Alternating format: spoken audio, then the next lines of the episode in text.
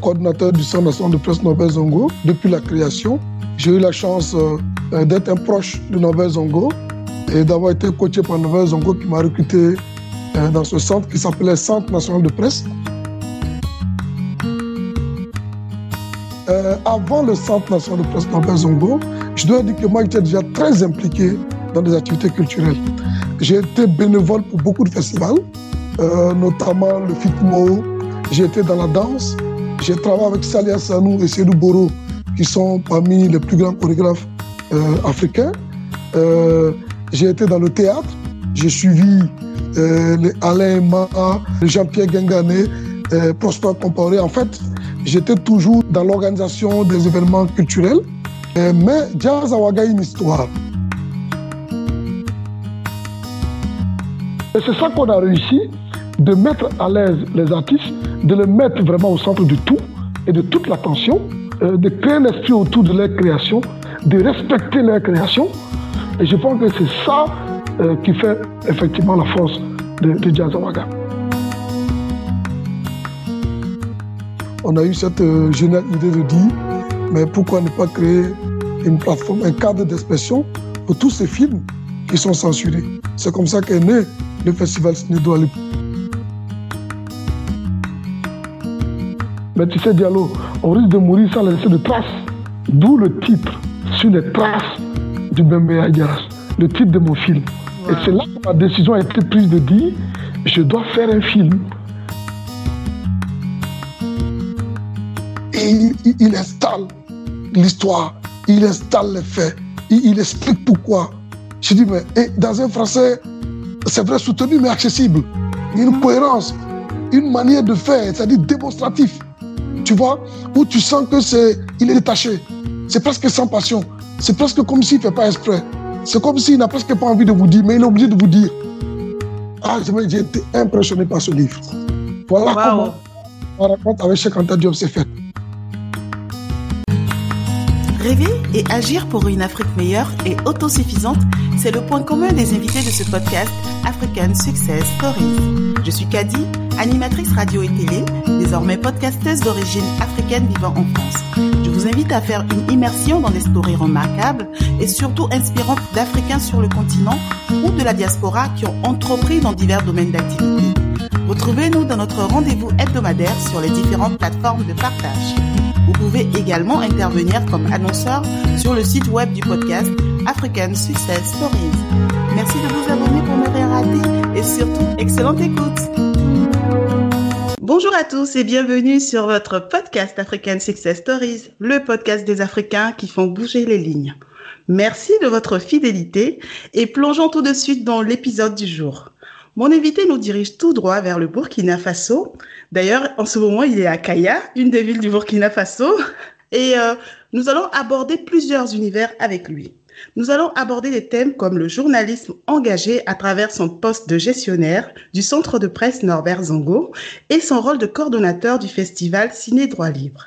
Nous parlerons également culture car il est le président du festival de jazz Awaga qui aura bientôt 30 ans. Il n'a aucune crainte à assumer ses idées et à les porter. Vous l'entendrez lors de ce podcast. Je vous invite à accueillir avec moi Monsieur Abdoulaye Diallo Ménès. Bonjour Abdoulaye. Bonjour Kadiego, comment tu vas? Je vais très bien et toi? Moi je vais bien, surtout quand je t'entends. Ah ben, ça me fait plaisir. En tout cas, nous te remercions pour ta présence parce que nous savons que tu es sur plusieurs fronts, mais tu as répondu à notre appel.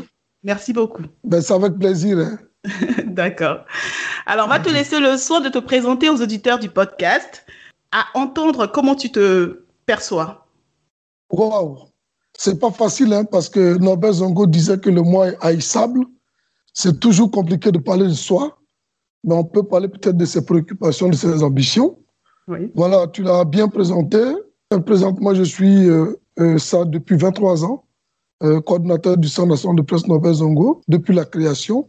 J'ai eu la chance euh, euh, d'être un proche de Nobel Zongo et d'avoir été coaché par Nobel Zongo qui m'a recruté euh, dans ce centre qui s'appelait Centre national de presse, tout court, et qui a pris Nobel Zongo après son assassinat et qui est devenu, depuis le 28 janvier 1999, Centre national de presse Nobel Zongo.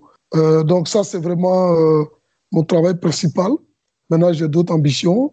Euh, en 2003, avec euh, deux amis, Gédéon Vink et Luc Damiba, nous avons co-réalisé ensemble un documentaire qui s'appelle euh, Boribana, le destin fatal de Norbert Zongo.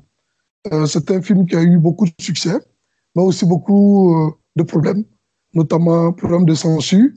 Aucune chaîne de télé, aucune salle de diffusion ne voulait passer le film. Et c'est comme ça que, de réflexion à réflexion, de réaction à réaction, on a eu cette géniale idée de dire, mais pourquoi ne pas créer une plateforme, un cadre d'expression pour tous ces films qui sont censurés? C'est comme ça qu'est né le Festival Ciné Libre.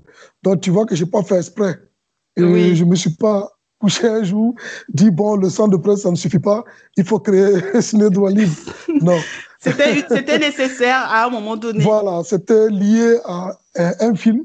C'était notre devoir pour la postérité, pour l'histoire, de consigner dans un film euh, l'affaire Norbert Zongo. C'est ce qu'on a fait. C'était le minimum qu'on puisse faire pour Norbert Zongo, qui a été pour moi, par exemple, un mentor. Euh, et donc, après le film, nous, on a fait notre travail de réalisateur. Le film aurait dû être diffusé. S'il n'a pas été diffusé, fait. bon, là, l'activiste rentre en ligne de mire et ça donne le festival Ciné Droit Libre. Et donc, ils ont, ils ont voulu censurer un film et ils ont récolté maintenant un festival de films. Donc, tu vois, on n'a pas Oui. fait exprès. Un film qui n'est plus seulement au Burkina, mais qui est un peu partout et qui a même créé une plateforme euh, parce que le ballet citoyen euh, est né euh, dans Ciné Droit Libre, il ne faut pas l'oublier. Donc, ça peut expliquer ceci, pouvant expliquer cela. Euh, donc, ensuite, avant le Centre national de presse Norbert Zongo, je dois dire que moi, j'étais déjà très impliqué dans des activités culturelles. J'ai été bénévole pour beaucoup de festivals, notamment le FITMO. J'ai été dans la danse. J'ai travaillé avec Salia Sanou et Sedou Boro, qui sont parmi les plus grands chorégraphes euh, africains. Euh, j'ai été dans le théâtre.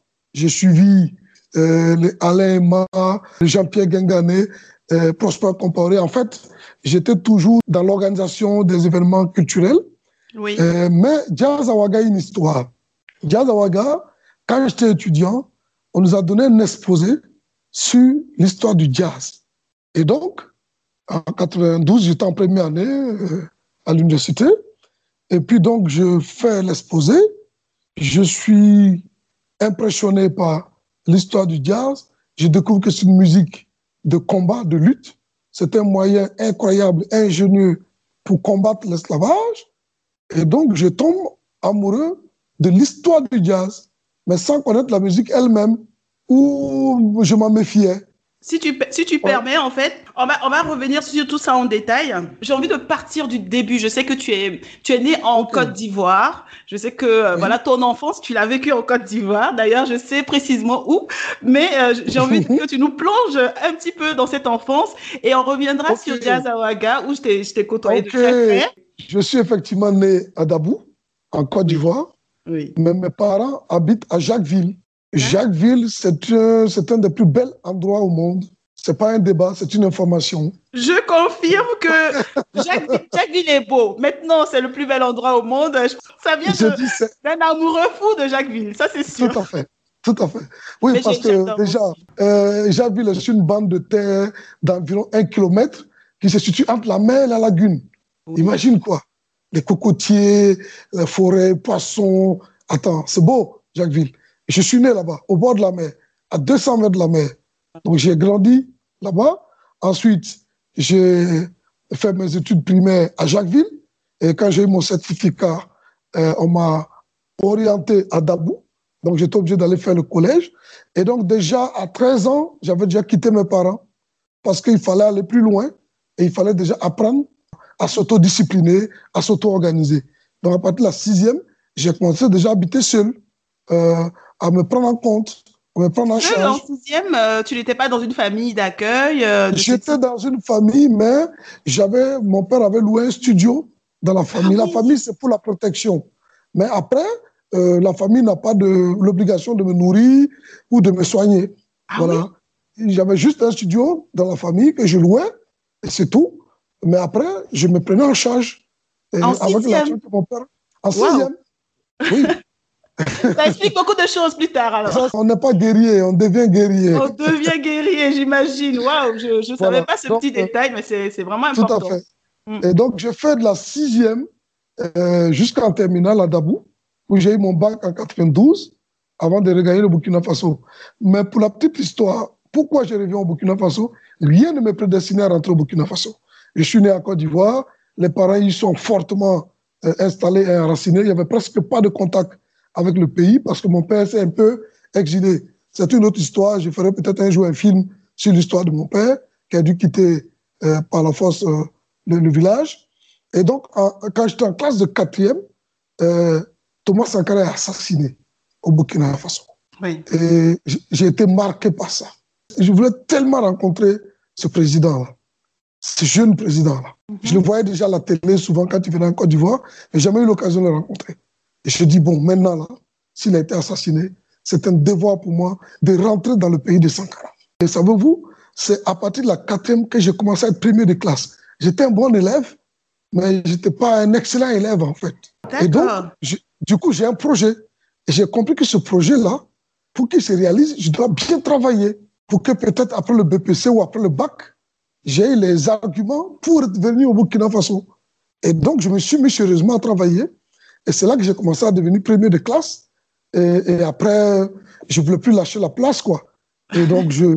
voilà. Je tu t'es accroché au rang, au premier rang. Je me suis accroché. J'étais toujours pas. Voilà. Jusqu'à avoir mon bac et rentrer effectivement au Burkina Faso en 92, où j'ai fait des études en histoire de l'art et archéologie. Je Tes parents t'ont laissé facilement rentrer euh, au Burkina Faso, euh, malgré la petite histoire euh, d'enracinement en fait en Côte d'Ivoire? Ils n'ont pas, ils n'ont pas hésité à te laisser rentrer? Au contraire, mon père était très fier parce que finalement, mon retour au Burkina Faso a créé le lien, a ramené mon père qui est revenu 32 ans après au Burkina Faso. Oui, et il est venu ensuite régulièrement renouer. Puis une partie de la famille aussi est rentrée. Et puis maintenant, on est bien ancré là. Donc mon retour a été un retour voilà, Salvateur. Tu es l'aîné de la famille, euh, sinon Je suis l'aîné. Je suis l'aîné. Ah oui, d'accord. Donc c'est bien. Tu as, tu as, joué ton rôle d'aîné, on va dire. Oui, et c'est pas simple parce que un aîné, tu dois pas faillir en fait. Oui, Parce que tout le monde te regarde et toi, tu regardes personne. C'est vrai, c'est vrai, j'avoue. tu regardes ton père. J'avoue, j'avoue. Euh, et là, tu rentres au Burkina, tu fais des études d'histoire. C'est pendant tes études que tu t'es intéressé à la culture ou euh, comment ça s'est passé, ce lien avec la culture? Absolument. Et c'est là, comme je disais, pour parler de Jazz Awaga, qu'il y a un prof qui donne un exposé.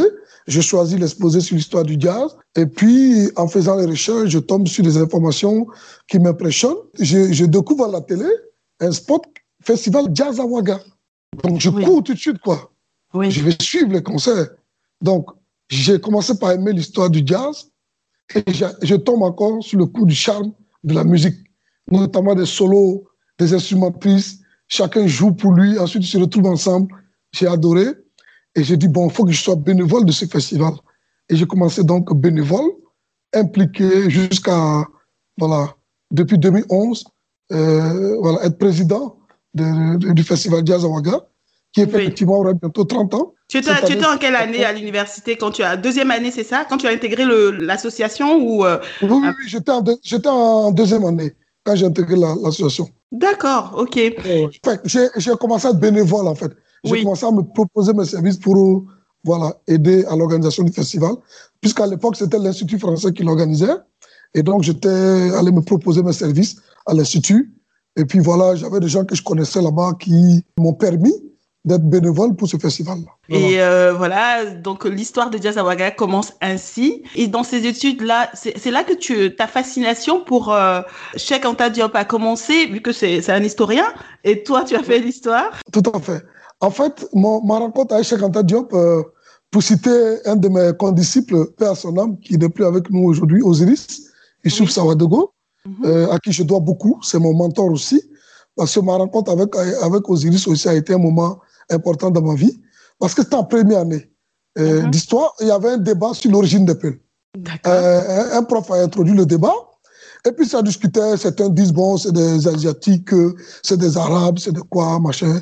Et moi, je dis, je n'ai pas d'éléments, mais j'ai l'intime conviction que les peuples sont des Africains. C'est juste ce que je dis dans le débat. Et mhm. Osiris qui a écouté le débat me dit, écoute, moi, j'ai aimé ton intervention. Alors, j'ai un livre, je vais, faire je vais photocopier les parties du livre pour venir te donner, tu vas comprendre. L'auteur le, s'appelle Cheikh Anta Diop. Mm-hmm. et, lui, traite la question. de Peul. Je dis, ah bon? Je dis, mais c'est qui ton auteur? Il me dit, non, Cheikh Anta Diop, il est sénégalais. Je dis, en plus, c'est un sénégalais. Je dis, bon, mhm. écoute-moi, si tu veux que je te croie, soit tu as confiance, tu me donnes le livre, je le lis, j'évalue ton fameux auteur là. Sinon, si c'est des photocopies, c'est bon, je ne veux pas. Mm-hmm. Il a, il, a, il, a, il a aimé mon audace, quoi.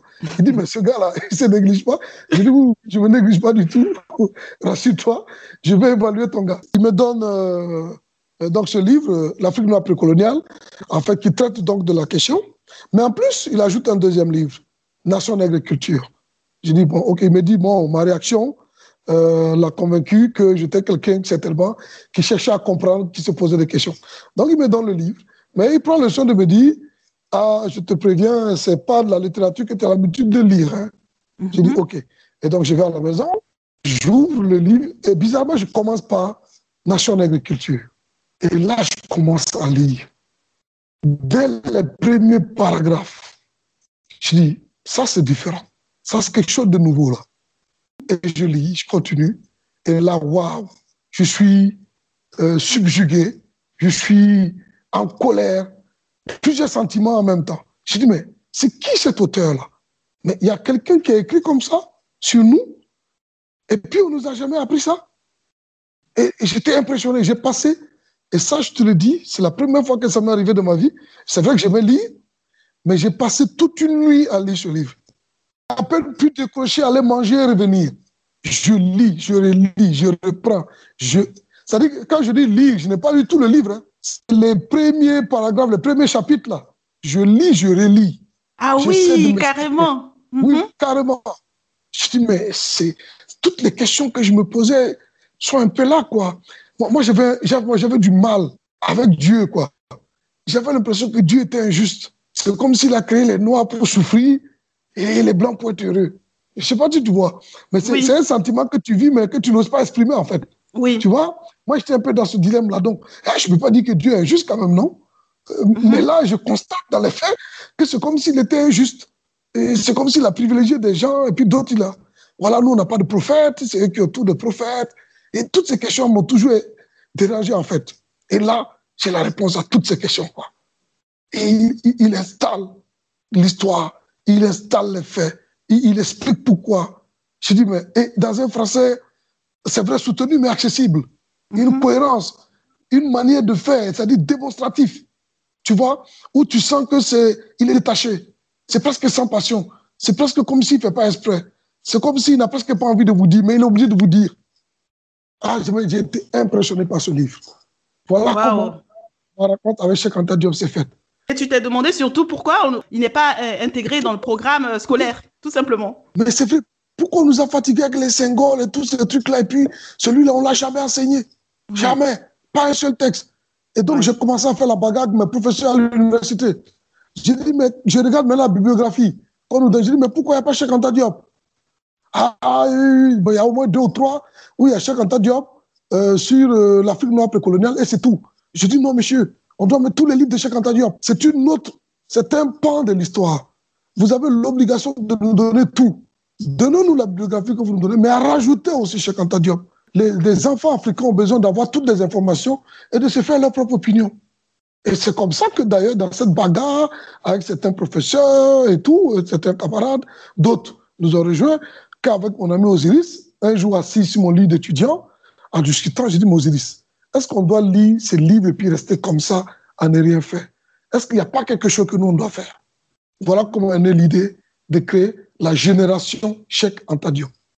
D'accord. Sur notre lit d'étudiants, on discutait oh, les débats. Et, moi, ça a eu un impact. Heureusement que j'ai commencé à être bandit, euh, depuis la Côte d'Ivoire, parce que j'étais sportif au lycée. Parce que du coup, les femmes, tout ça, j'avais plus le temps. Hein. Ah, tu t'es focalisé. Euh, dedans. C'est Génération Cheikh Anta Diop, mm. c'est Cheikh Anta Diop, c'est lecture, c'est débat, c'est conférence. J'étais à fond, j'étais tout le temps dans les baskets de Nobel Zongo, dans les baskets de Kizerbo, dans les baskets de Laurent Bado. Enfin, toute personne intellectuelle, on lâche pas quoi. On, te, pousse, on t'invite à faire des conférences, on t'invite à discuter dans nos fameuses rencontres euh, à l'Institut des peuples noirs. Moi, je fréquentais, je devenais un rat de la bibliothèque de l'Institut des, peuples noirs. l'Institut français, j'étais tout le temps dans la bibliothèque. La bibliothèque de l'université, bon, c'est pauvre, mais il y avait quand même des choses à lire. D'accord. Et donc, du coup, j'ai passé toute cette période universitaire-là à beaucoup lire, me former, me cultiver, et puis faire aussi beaucoup de conférences, beaucoup d'activités de sensibilisation. Et voilà, ça a pris vraiment cette belle partie de ma jeunesse, quoi. Ah oui, vraiment une belle partie parce que tu en gardes ben, forcément des traces à forger euh, ta carrière plus tard. On a fait des choses magnifiques. Oui. On a été précurseurs dans certaines émissions de débat. On a été faire des conférences partout au Burkina Faso. Tu t'imagines, on a même fait des, projections de débat dans des familles. Ah oui. dans les années 90, 13, 14, 15, jusqu'en 2000. Hein. Oui. Oui on, dépose la télé, on met une cassette de Cheikh Anta Diop et on discute avec la famille. Chef de famille, enfants, femmes, tout le monde. Et on pose le débat. On a eu à faire tout ça. Et ça, ça a été très formateur pour moi. Et oui, parce que tu as appris des choses et tu avais envie vraiment que tout le monde apprenne ces choses-là. D'ailleurs, on va mettre tes recommandations de, de, livres hein, de Cheikh Anta Diop dans le descriptif du, du, podcast. C'est important.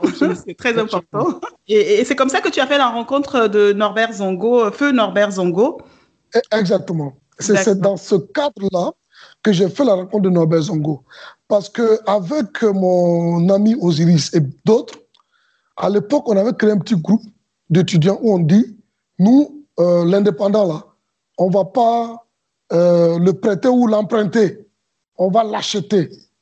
Je ne sais pas si tu comprends l'engagement. Puisque l'indépendant circulait hein, dans l'indépendant qui était le journal de Norbert Zongo circulait sous les manteaux. Bon, les gens demandent à gauche, à droite pour lire. Et nous, à un moment donné, on dit, bon, on est fatigué de chaque fois prendre le journal de quelqu'un pour lire, et notamment d'un de nos aînés qui était à l'Institut des peuples noirs, euh, le docteur Nebier, je lui fais un coucou en passant, le mhm. Théo Nebier. Et donc, on a dit, bon, écoute, maintenant, on achète nous-mêmes le journal.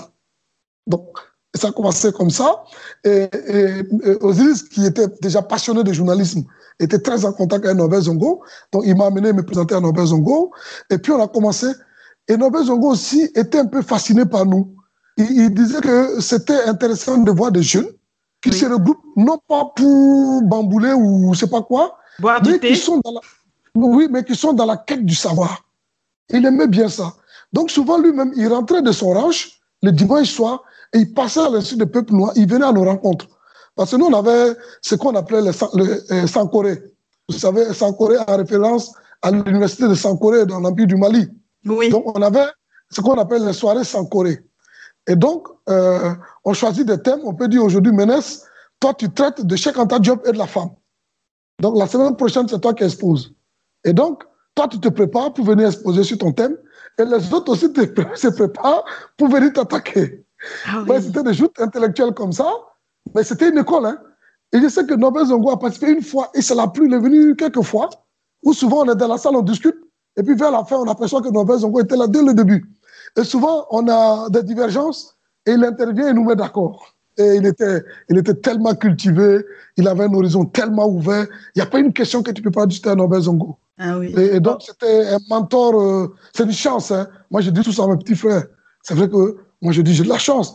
Quand tu as la chance de côtoyer tous ces gens-là, et forcément, tu as un, petit plus, quoi, si, si, si certaines personnes. Donc, euh, oui, c'est comme ça que j'ai rencontré Zongo, c'est comme ça que nos relations se renforcent, que je commence à aller chez lui, que lui aussi découvre qui je suis, que, voilà.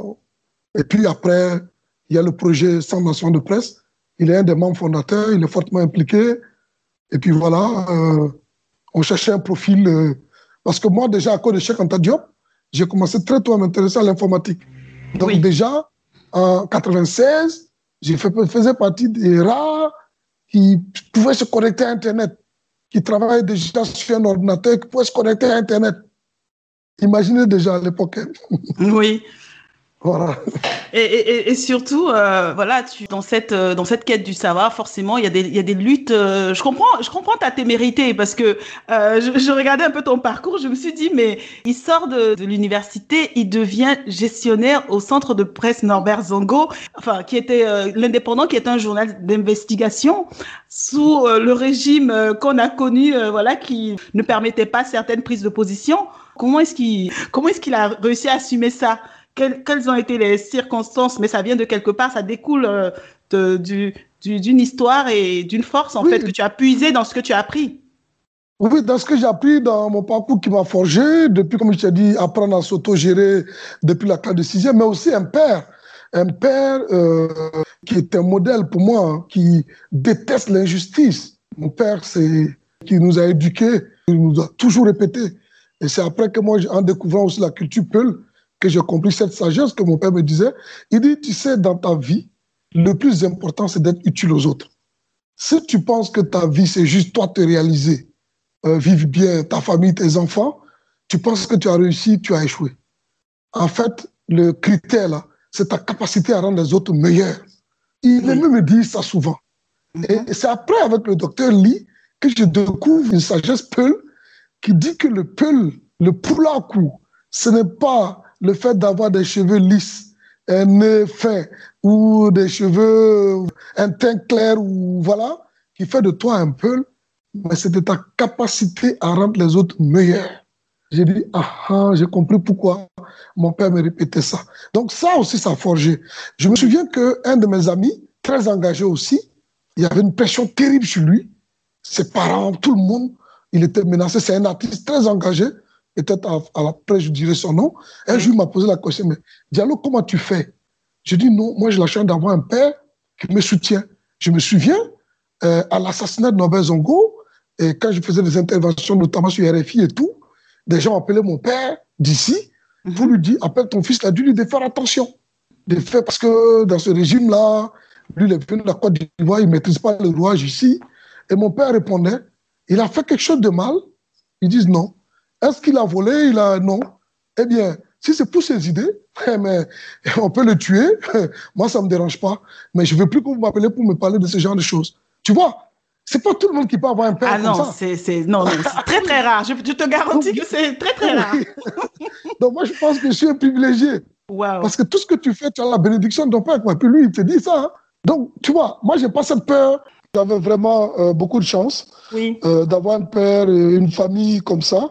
Hein? Euh, voilà, c'est pas tout le monde qui peut avoir la chance d'avoir un père qui te dit pas toi pour tes idées. Et si on doit te tuer pour ça, euh, ben, euh, on ne vit qu'une seule fois. Donc, Oui. j'avais le soutien euh, de ce père-là qui était fier aussi de voir que je suis engagé sur les questions qui concernent les autres. C'est-à-dire, il voit que je suis dans son conseil de dire être utile aux autres. Il voit que toute mon activité, toutes les activités que je mène, parce que je le rencontre souvent, voilà, il voit un festival ici, quoi ici. Bon, il dit c'est au profit des autres, dont tu te rends utile aux autres. Il Oui. était très fier et, et j'avais ce soutien-là. Et c'est pas tout le monde qui a ce soutien-là. Parce que très souvent, la force pour continuer l'engagement, on a besoin du soutien Oui. familial direct. Et quand Mhm. vous n'avez pas ça, c'est très compliqué. Et donc, moi, je pense que moi, j'étais vraiment un privilégié. Si mon père avait été à l'école, c'est sûr qu'on en, on en a entendu parler de lui, Mhm. parce que je le trouve tellement intelligent et, et- et- et tellement engagé pour les autres, Mhm. euh, que j'étais sûr que s'il avait été à l'école et qu'il avait mis cette intelligence-là à profit, c'est sûr que c'est quelqu'un dont on en entend parler. Parce que c'est sûr qu'il allait s'engager en politique. C'est sûr qu'il avait fait partie peut-être des premiers politiciens de Burkina, des choses de ce genre. Souvent, je me l'imagine, quoi. Parce que quand je vois la position qu'il a jusqu'à aujourd'hui, et puis une fois, il fait partie, c'est pas les parents qu'on peut impressionner. là, hein. Souvent, tu crois que parce que tu as construit une maison pour ton père, ou bien tu lui donnes de l'argent, tu peux influencer son point de vue. Moi, mon père, jamais, même aujourd'hui. Ah ouais, tu, comme, tu, comme dit quelqu'un, tu rentres en bouche, il te dit, hein, et il n'a pas il te dit, direct, tu dis non, ici, là, mon frère, je suis pas d'accord. Voilà. On Et se pose plus des questions d'où tu tiens ça en fait. C'est bon, on a la réponse. son, son point de vue là, il doit l'exprimer, il n'y a rien à faire. Horrible. C'est génial ça. Et du coup, tu as quand même poursuivi tes activités à Jazz à Ouaga et dans d'autres festivals. Oui. C'était, compatible quand même euh, ces deux ces, ces deux activités dans le monde culturel. euh, voilà, ce qui te te fait quand même aller dans d'autres euh, dans d'autres cercles et ta position en tant que gestionnaire du centre de presse Norbert Zongo. Comment tu as pu naviguer entre ces deux secteurs? Ben, j'ai pu gérer parce que j'ai toujours assuré mon travail. Mhm, Voilà, euh, j'ai toujours rempli mon contrat. mhm. Et puis, en fait, le problème, c'est que les, les, les- systèmes sont souvent interdépendants. J'ai déjà eu cette discussion avec euh, le, le comité de pilotage du centre une année, Mhm. et où j'ai dit, mais en fait, Jazz Awaga, mais moi, j'ai utilisé la plateforme Jazz Awaga pour me rapprocher de certains partenaires Oui. qui ont financé le centre.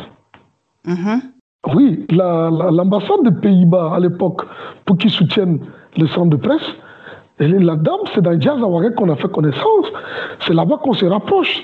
Ah c'est là-bas qu'après un concert, entre deux, vous êtes là en train de boire un verre, vous discutez, vous vous rapprochez, on vous pose des questions, et puis les contacts se font, la confiance se renforce. Et après, mhm. euh, dans la discussion, tu, dis, mais tu sais, moi je suis le gestionnaire du centre de presse Nouvelle Zongo. Ah bon? Ah oui, oui, je travaille là-bas, et vous savez que vous pouvez nous aider, parce qu'on a tel projet, et on pense que vous pouvez aider. Donc souvent, et, là, quand j'ai expliqué ça à l'époque à mes patrons, ils ont compris avec preuve à l'appui, ils ont vu que oui, euh, c'est pas des choses antinomiques.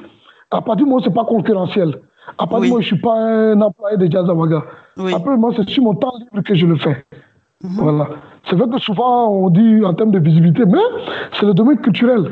Est-ce que parce que je dirige un centre national de presse que je ne peux pas être un acteur culturel connu? Non, ce n'est mhm. pas incompatible. La preuve, ça fait 20 ans que ça dure, ça n'a jamais dérangé. Voilà. Et quand vous, tu regardes les casquettes que j'ai, il y a un lien entre tout ça. Tu as commencé la réalisation, il y a un lien parce que ton premier film, c'était euh, Boribana, et euh, le deuxième, c'est euh, ben, sur les traces du Bembea Jazz National. Voilà. Donc, Bembea Jazz, qui est lié à Jazz Awaga, et Boribana, qui est lié vraiment à Norbert Zongo, à, son assassinat et tout. Donc, vraiment, tu, tu, arrives à vraiment faire le lien. Et aujourd'hui, on ne parle pas du centre de presse sans te voir toi sans voir euh, Diazawaga et également signer droit libre. En fait, tout ça, c'est du chèque Anta Diop. Oui. Parce que tu vois, Cheikh Anta Diop, on ne peut pas le placer dans un seul. Euh, comme dit euh, une, une, professeure belge là, mm Cheikh Anta Diop, il vient dans une université, il enseigne dans toutes les facultés. Il a ah la capacité d'enseigner dans toutes les. Ah oui Parce ah, qu'il a dit historien, mais je vais te dire les linguistes, je vais te dire les philosophes, je vais te dire qu'il est joli au Il est, anthropologue, il est physicien, oui, c'est vrai. Mm, mm. Voilà, il est égyptologue. Oui. Euh, euh, euh, voilà. Donc tu le mets un peu partout. Il est capable d'enseigner partout s'il veut. voilà, c'est Liliane Castello qui avait dit ça.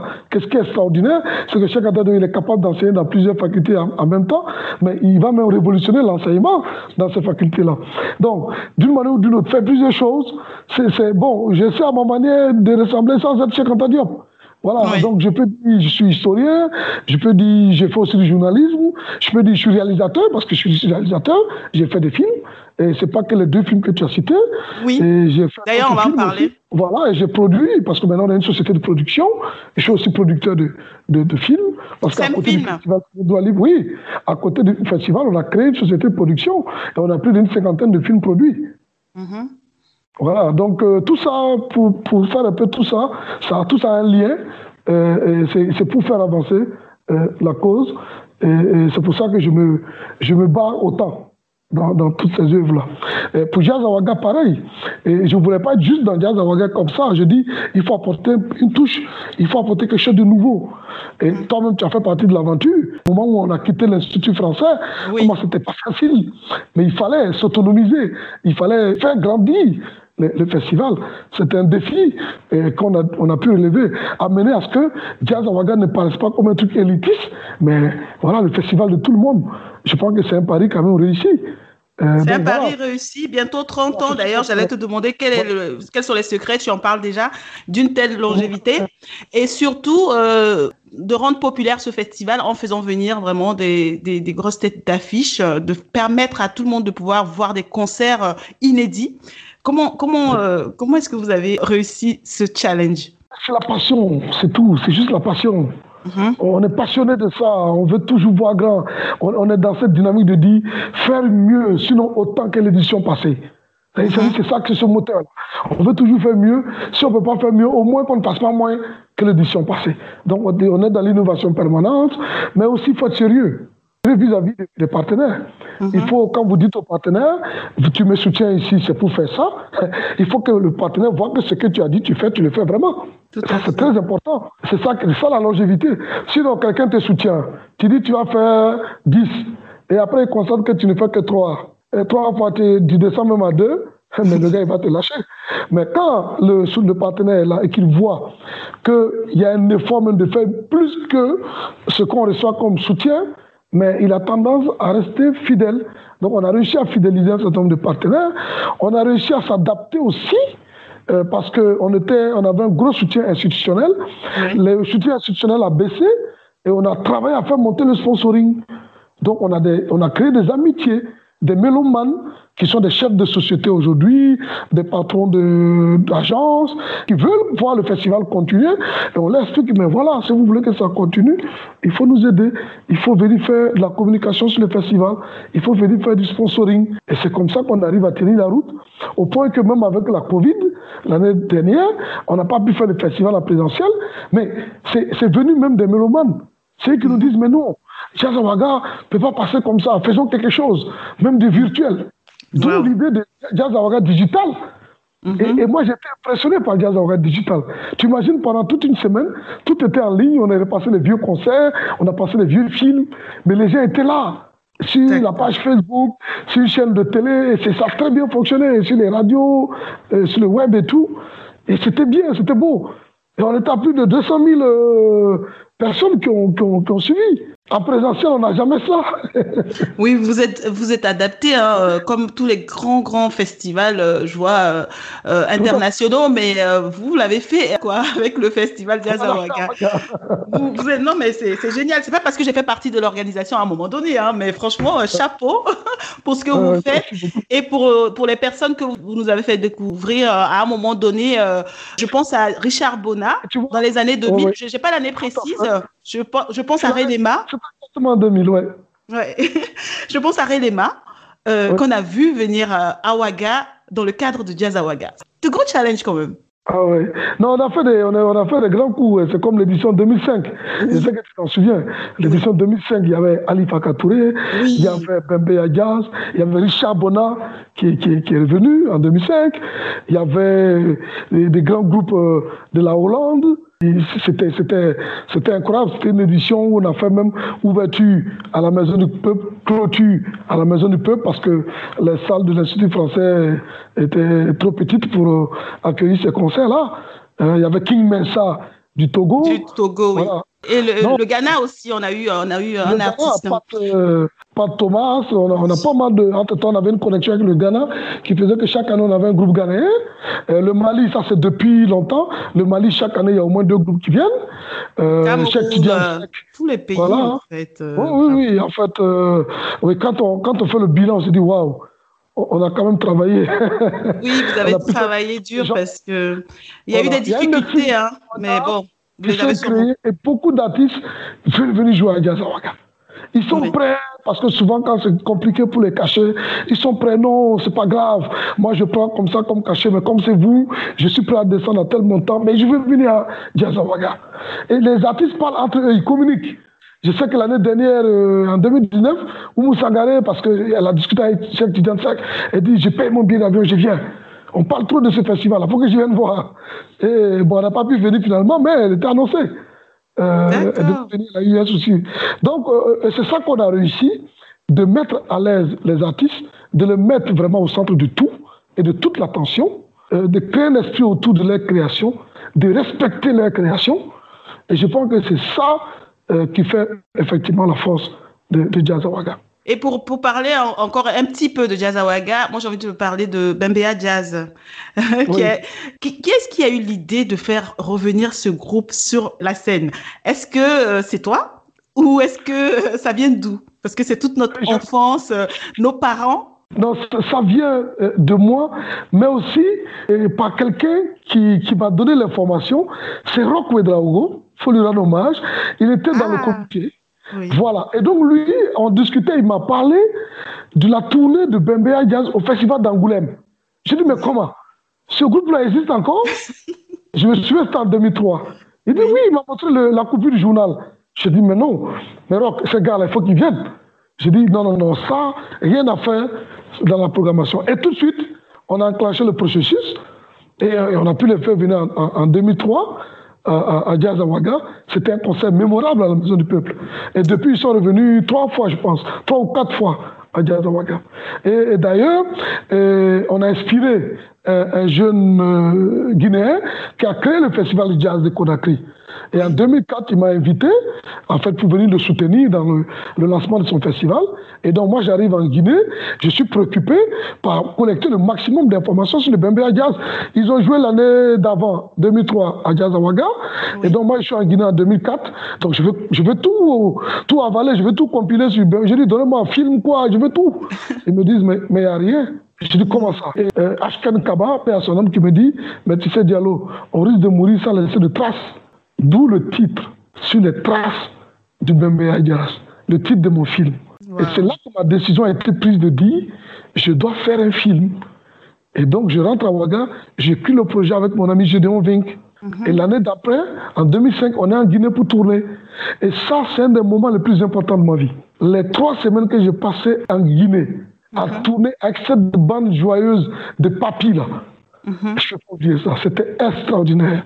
On est allé partout avec eux. J'ai compris leur popularité en Guinée. J'ai compris comment ce groupe était important en Guinée. C'était Sésame, ouvre-toi quoi. Tu dis Bembea c'est comme un mot de passe. Wow. oui, oui, c'est incroyable. J'ai passé des moments incroyables avec ces, vieux. Aller chez eux, manger, déjeuner, discuter, filmer et aller même jusqu'à Beila, là où le, le groupe est né qui se trouve à où? À, je sais pas, à 1000 kilomètres, à deux jours de route de, de Conakry. Et, il fallait le faire. C'était un moment, et j'étais très fier euh, d'avoir pu faire ce film, de l'avoir montré en Guinée, en présence de la veuve de Sekou Touré. Et à la fin, Ashken qui me dit, à la fin de la présentation du film, me dit Merci Diallo. Même si là, là, je quitte la salle et que je n'arrive pas à la maison, une voiture m'écrase, c'est pas grave. Au moins, il y a les traces du Bembe Jazz. Et moi, j'étais très fier en tant que Burkinabé d'avoir été le premier à faire un film sur ce groupe mythique qui a marqué l'histoire de la musique africaine, le Bembe Tout à fait, tout à fait. Je suis ému, mais rien que de t'entendre parler, euh, tu vois, je suis ému parce que beaucoup d'émotions déjà quand je les ai vues à la Maison du Peuple. Et là, tu en parles comme ça. J'ai l'impression que je suis, là devant tout le monde en train de découvrir ce film en même temps et de, de me dire, oh, c'est moi qui l'ai fait, quoi. J'ai jamais vu une bande de copains aussi bien joyeux ensemble. Mais c'est incroyable. C'est un groupe. Euh, non, non, je, parle moi aussi, je suis ému parce que beaucoup d'entre eux ne sont plus de ce monde. Hein.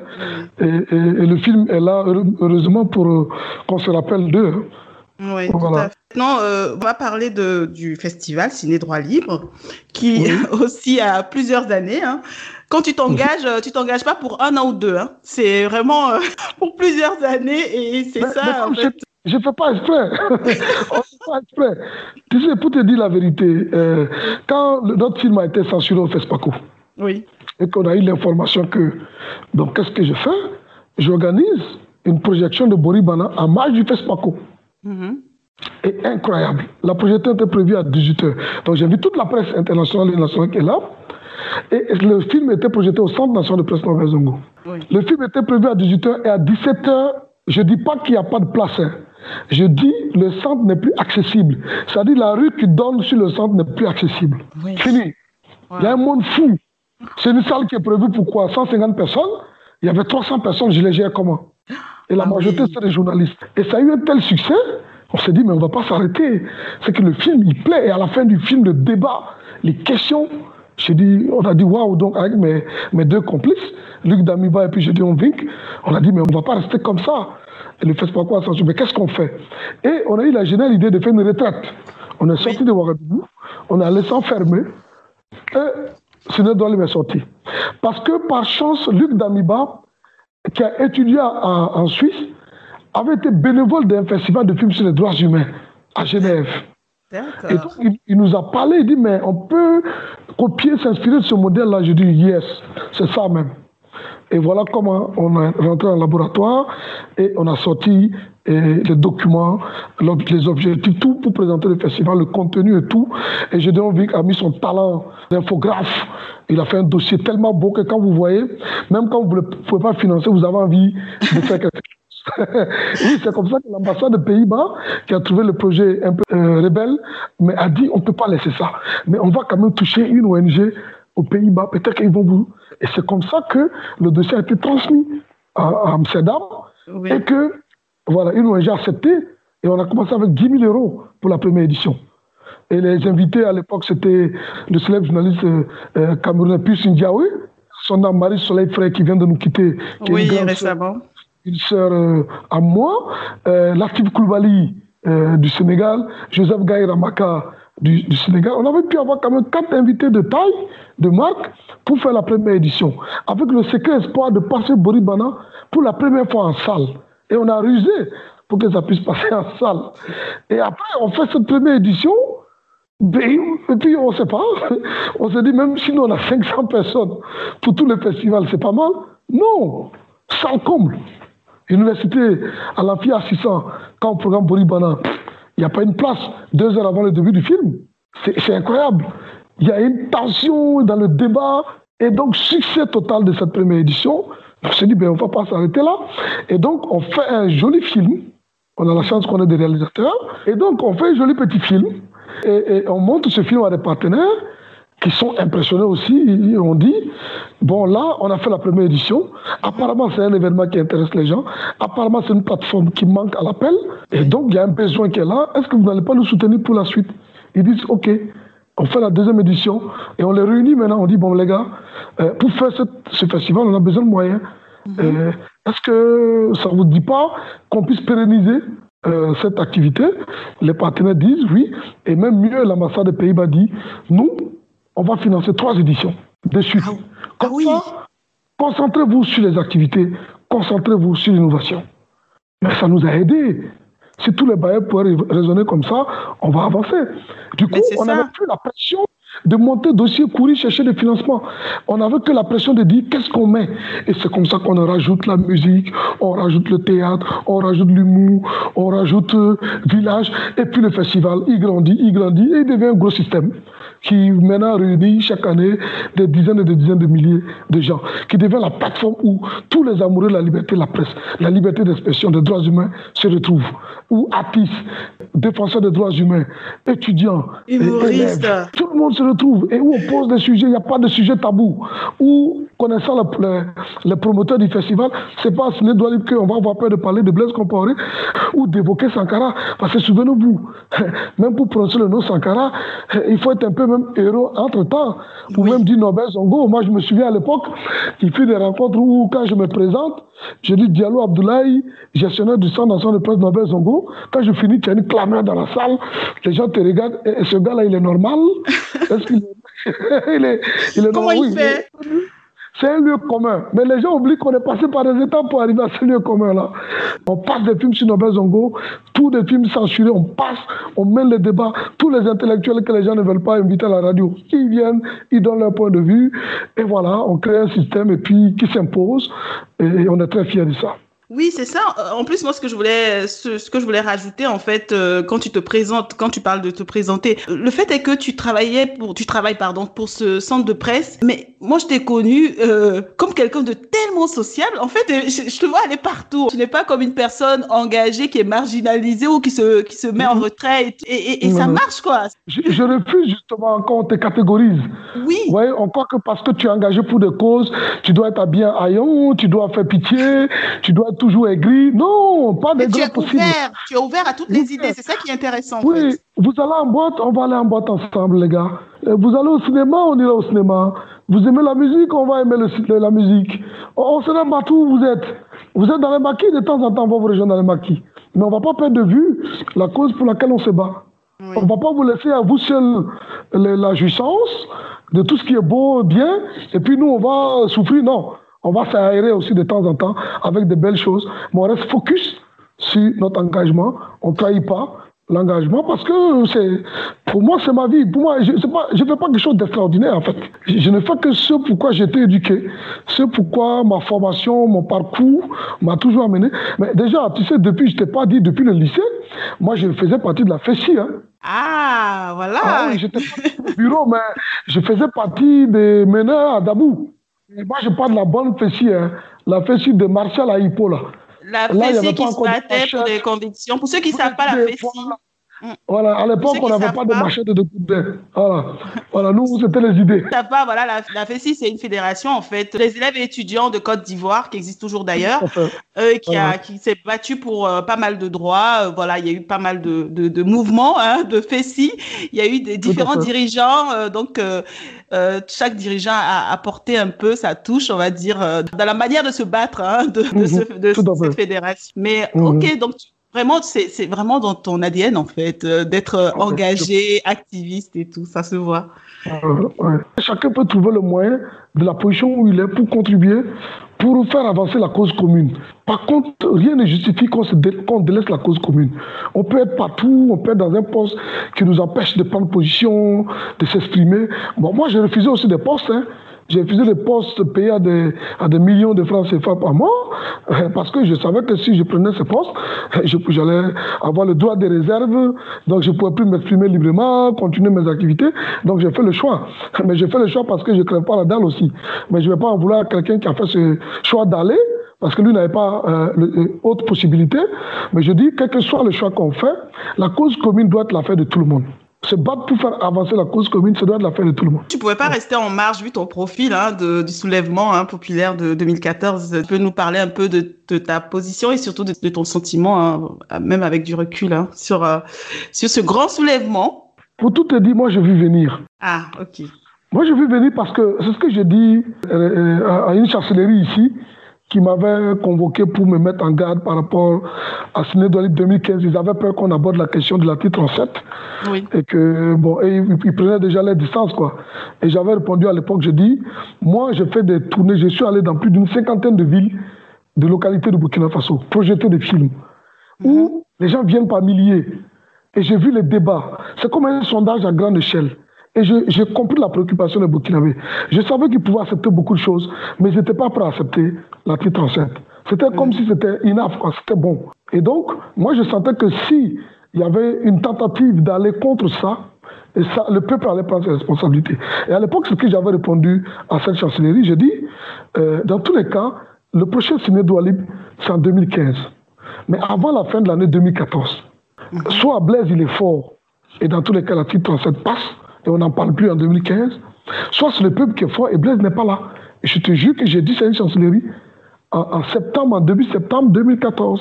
N'oublie pas aussi qu'en 2014, le parrain de notre dixième édition du Festival Ciné c'était qui? C'était Feu, John Jerry Rawlings. Ah oui, oui, je me souviens. Oui, à, Encore un gros challenge. Voilà, et, avec un message clair. On peut avoir fait un coup d'État, on peut ensuite avoir fait euh, un, État démocratique avec des élections à mandat limité, mais quand le mandat arrive à échéance, il faut se retirer. Toute, velléité de continuer crée des problèmes. C'était le message qu'on a voulu passer avec Rawlings à l'époque. Mhm. Donc, moi, j'étais très impliqué. Je suis membre fondateur du ballet citoyen. Mhm. et, donc, j'étais très impliqué. J'étais à l'interne, en fait. Je n'étais pas hors. Donc, je fais partie euh, voilà, de, ceux qui étaient actifs sur le terrain, avec tous ces jeunes qu'on a mobilisé dans le cadre de Ciné Droit Libre. Euh, ces jeunes qui n'attendaient qu'un cadre pour se retrouver. Ces jeunes qui ont été formés dans la lutte pour la justice pour Nobel Zongo. Mais ces jeunes que je dis que j'appelle les enfants de Sankara. voilà, Qui eux, avaient d'autres codes, avaient d'autres manières de fonctionner. Les réseaux sociaux avaient plus de l'ampleur et ils avaient d'autres canaux de, de, de diffusion de l'information. On a su les mobiliser, on a su les canaliser. Et voilà, on a su aussi assumer un leadership. C'est important. Le leadership, il faut le sentir et l'assumer. Sentir que là, là, il y a un leadership à prendre, il faut le prendre, il faut l'assumer, quitte à subir des conséquences. Ça arrive. Aujourd'hui, certains leaders du ballet citoyen subissent ces conséquences-là. Moi, j'ai très mal au cœur quand je vois toutes les, les méchancetés, les, contre-vérités qui sont diffusées autour des leaders de Palestine, ça me fait mal. Sur les réseaux sociaux. hein. Je sais ce que ces gens ont enduré. Je sais ce que des artistes qui ont mis leur carrière en parenthèse, personne ne les a demandé. Mais parce qu'on était ensemble, ils ont compris et ils se sont engagés 200%, sans calcul. Qu'aujourd'hui, on vient dire ils sont ci, ils sont ça, sans preuve, sans rien, juste comme ça pour faire mal. Ça fait très mal. Mais ils ont joué leur rôle historique. Je pense que chacun doit assumer. Donc moi, j'étais impliqué, j'étais au cœur je dois dire, avec euh, donc mon mouvement, le mouvement palestinien. Je pense que s'il fallait le refaire, on le referait. Maintenant, on a tiré aussi des leçons de tout ça. On a tiré des leçons surtout de la suite, de la manière dont la chose a été gérée par la suite. On a pris conscience aussi nous-mêmes de nos erreurs, d'une certaine immaturité aussi politique, il faut le dire. il faut assumer tout ça on a mené un combat, on, a pu gérer quelque chose, on a évité un chaos au pays. Ça, il faut reconnaître à tous les acteurs qui se sont engagés à l'époque. Mais je pense que même les hommes politiques aussi qui étaient au devant de l'insurrection, aujourd'hui doivent aussi tirer des leçons en se disant, et voilà, il y a une maturité politique de, de leur part. Je pense qu'il faut s'assumer, il faut savoir. Et puis c'est pas exprès, je veux dire, c'est pas délibérément qu'on décide de ne pas faire ou de faire. C'est après qu'on se dit, mais on aurait pu. C'est parce qu'on a manqué de temps. Mais prochainement, éduquons les autres pour qu'ils ne manquent pas ce genre d'outils, de clés pour savoir lire certaines situations politiques. Parce que sinon, vite, la politique, euh, achat de conscience à, la peau dure, elle répand du poids de la bête tout de suite. On ne sait pas l'avenir. La politique par achat de conscience n'est pas l'avenir d'un pays ni d'un continent. Non. Oui, c'est toute la complexité hein, de la politique. Du coup, c'est quoi ta position aujourd'hui sur le plan politique ben, euh, dans ton pays? euh, Je me suis engagé avec d'autres camarades pour hum. créer un mouvement indépendant qui s'appelle le mouvement Sens, Sens, c'est servi et non c'est servi, c'est ça notre slogan. Donc, pour donner un sens à tout ce combat, à tout ce parcours, à toute cette lutte, de dire, mais écoutez, la politique, si on veut voir, réellement, c'est les meilleurs d'entre nous qui doivent faire la politique. Mais mhm. qu'est-ce qu'on constate? On sait tous, et c'est ce que Nobel Zongo me disait à l'époque, je me souviens, quand il nous encourageait à nous engager en politique, on lui disait, mais c'est dégoûtant la politique. Il dit, oui, oui, c'est dégoûtant aussi longtemps que les dégoûtés seront hors et qu'ils vont laisser les dégoûtants gérer leur avenir. Donc il dit, tant que vous les dégoûtez, vous restez hors de la politique. Mhm. Et que vous laissez les dégoûtants gérer la politique à votre place. Dans 30, 40, 50 ans, on sera toujours au même point de départ. Tout à fait. Que des gens aussi dégoûtés s'engagent et apportent leur contribution. Je pense que son message était clair. Il avait totalement raison. On a été beaucoup interpellés. On a un certain nombre, on s'est dit, ça prendra le temps que ça va prendre. Mais on doit aussi s'engager en politique pour apporter autre chose. C'est-à-dire, sinon, qu'est-ce que nos enfants vont avoir comme repère? Ah bon, cette politique d'achat de conscience, on te donne 2000 francs, 3000 francs, et puis tu votes pour quelqu'un? Un t-shirt euh, publicitaire. il y a quelque chose d'autre à côté. Il y a ça, c'est vrai, mais aussi autre chose à côté. Et cette chose-là, c'est pas facile. Mais il faut que petit à petit, on en arrive là parce que si cette chose prospère, c'est là que tout le monde va gagner. Dans, dans un monde idéal, c'est quoi ta vision de, de... On va parler de l'Afrique en général du coup parce que le Burkina n'est pas un cas isolé. Donc c'est quoi ta vision dans, dans, un monde idéal, euh, ta vision de l'Afrique? un, un, diopiste euh, euh, confirmé, affirmé, et, et donc panafricaniste euh, sans concession. Oui. Et donc je dis, il n'y a pas de salut pour aucun pays en dehors du cadre fédéral. Ce n'est pas possible.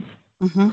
Donc, toute politique, c'est pour ça que nous, notre mouvement, c'est un mouvement panafricaniste, profondément panafricaniste, qui fonde l'essentiel de sa pensée sur les valeurs africaines. Et notre valeur cardinale, c'est la marque.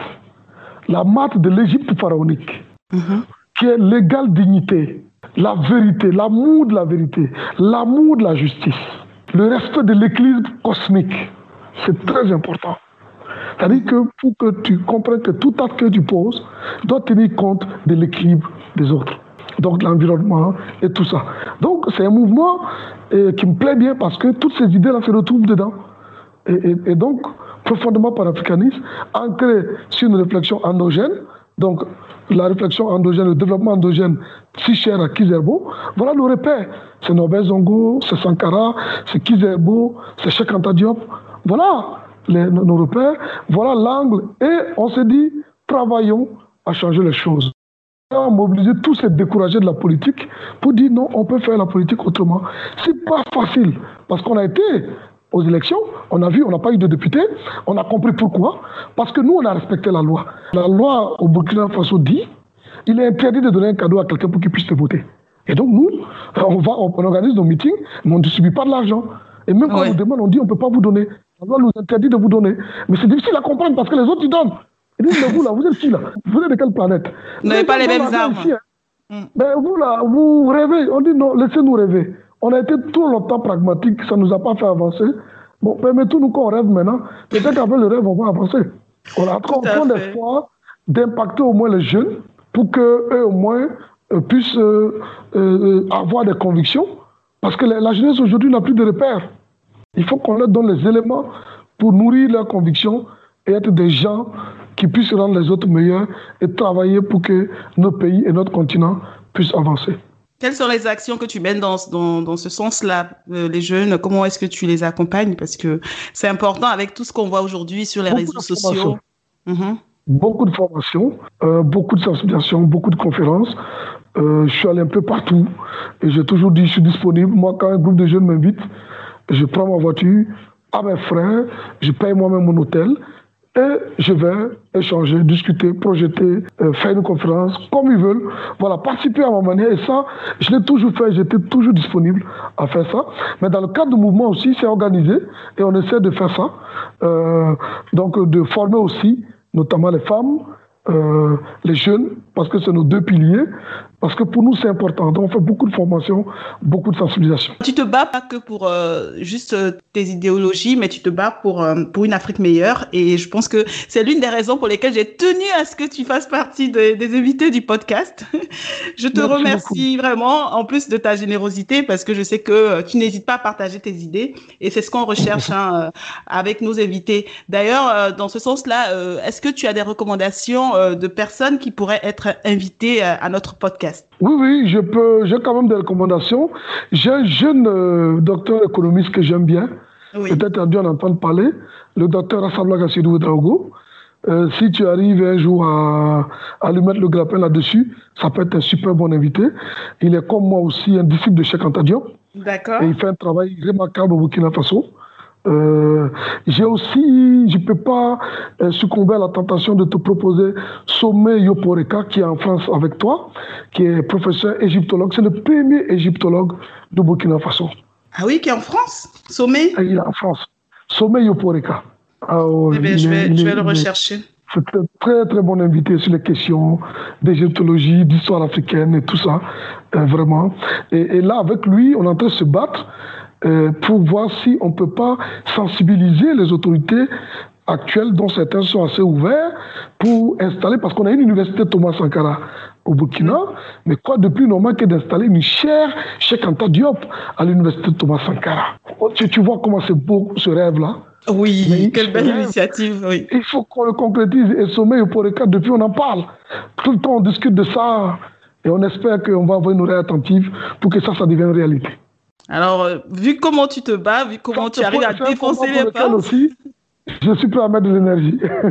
et ça m'étonne pas que ça réussisse parce que voilà, tu t'engages vraiment. Je sais pas comment tu arrives à gérer tes journées, euh, ta vie de famille et, toutes ces oh. toutes ces luttes, toutes ces, toutes ces activités. J'ai une chance d'avoir une famille formidable. D'accord. J'ai une femme qui, me connaît, qui a appris à me connaître. Oui. Et donc qui, qui, est, qui est vaccinée qui sait que je peux arriver aujourd'hui et puis le lendemain voyager. Oui. Voilà. Qui sait que je peux dire je rentre à 18h puis finalement je rentre à 1h du matin. Oui, oui. Mais j'essaye vraiment de créer une relation de complicité avec mes enfants. Oui. qui fait que quand j'ai un peu de temps, je les leur consacre. Du coup, eux aussi, ils tolèrent. Mais c'est vrai que c'est pas simple. Hein. Ah oui, non, mais je, je, veux bien te croire, je veux bien te croire. De temps en temps, tu vois, je me permets quand même dans l'année, même si c'est 10, 15 jours, je trouve le temps d'aller à chaque ville. Et j'emmène mes enfants. Et, ça, je rembourse un peu, quoi. Ta dette de toute l'année. Eh bien, c'est bien, c'est bien déjà d'y penser. Parce qu'ils tellement bien à chaque ville qu'ils oublient que papa était absent toute l'année, quoi. Oui, c'est magnifique, Jacquesville. J'ai eu l'occasion d'y aller. Tu nous as, tu nous as fait vivre euh, ton Jacquesville. Euh, qu'est-ce qu'on a bien mangé Qu'est-ce que c'était C'était tout simplement magnifique. En tout cas, pour ceux qui connaissent pas Jacquesville en Côte d'Ivoire, n'hésitez pas, hein. n'hésitez pas à y faire un tour. Vous allez nous en dire des nouvelles. Je vais être le guide. le guide. Voilà, euh, notre entretien tire vers sa fin. Est-ce que tu as un message avant que, avant qu'on se dise au revoir? Je salue d'abord cette initiative. Je t'encourage vraiment. Euh, je dois dire aussi que tu es une bonne petite sœur que j'adore et que j'admire. Dans le parcours, vraiment, je suis très fier et je suis content aujourd'hui de voir que tu te bats bien. Je t'ai vu comment tu te battais ici à Ouagadougou et je peux que t'encourager. Et puis voilà, euh, t'inciter aussi à aller chez À t'engager sur cette voie-là. Voilà. Merci. Et un message, c'est de dire, citer Cheikh Anta Diop, quand il dit quel enseignement est mieux orienté vers l'avenir que le mien? En fait croire à la jeunesse africaine que ce que je dis est trop beau pour être vrai. Mais tant que vous n'aurez pas réévalué ce que j'ai dit, il n'y aura pas de salut pour vous. Ça, c'est Cheikh Anta Diop qui parle. Donc, si vous voulez avoir le salut, s'il vous plaît, l'école diopienne est là pour ça. Merci. Sans commentaire. Alors là, euh, voilà, on termine sur cette belle citation que je vais vous marquer dans le, le descriptif du podcast quand même parce que je vous signale que euh, Abdoulaye nous l'a donné comme ça de mémoire. Hein, donc c'est vrai que c'est de l'audio, mais il a sorti comme ça. Voilà. Je te remercie en tout cas. Merci pour tout et très bonne continuation dans tout ce que tu fais. Et moi aussi, je t'admire. Je tenais à te le dire. Je te remercie. Merci beaucoup. Merci beaucoup. À bientôt. Merci d'avoir écouté cet épisode de African Success Stories jusqu'à la fin. Pensez à commenter, liker et partager. Et rendez-vous au prochain épisode avec un autre parcours inspirant.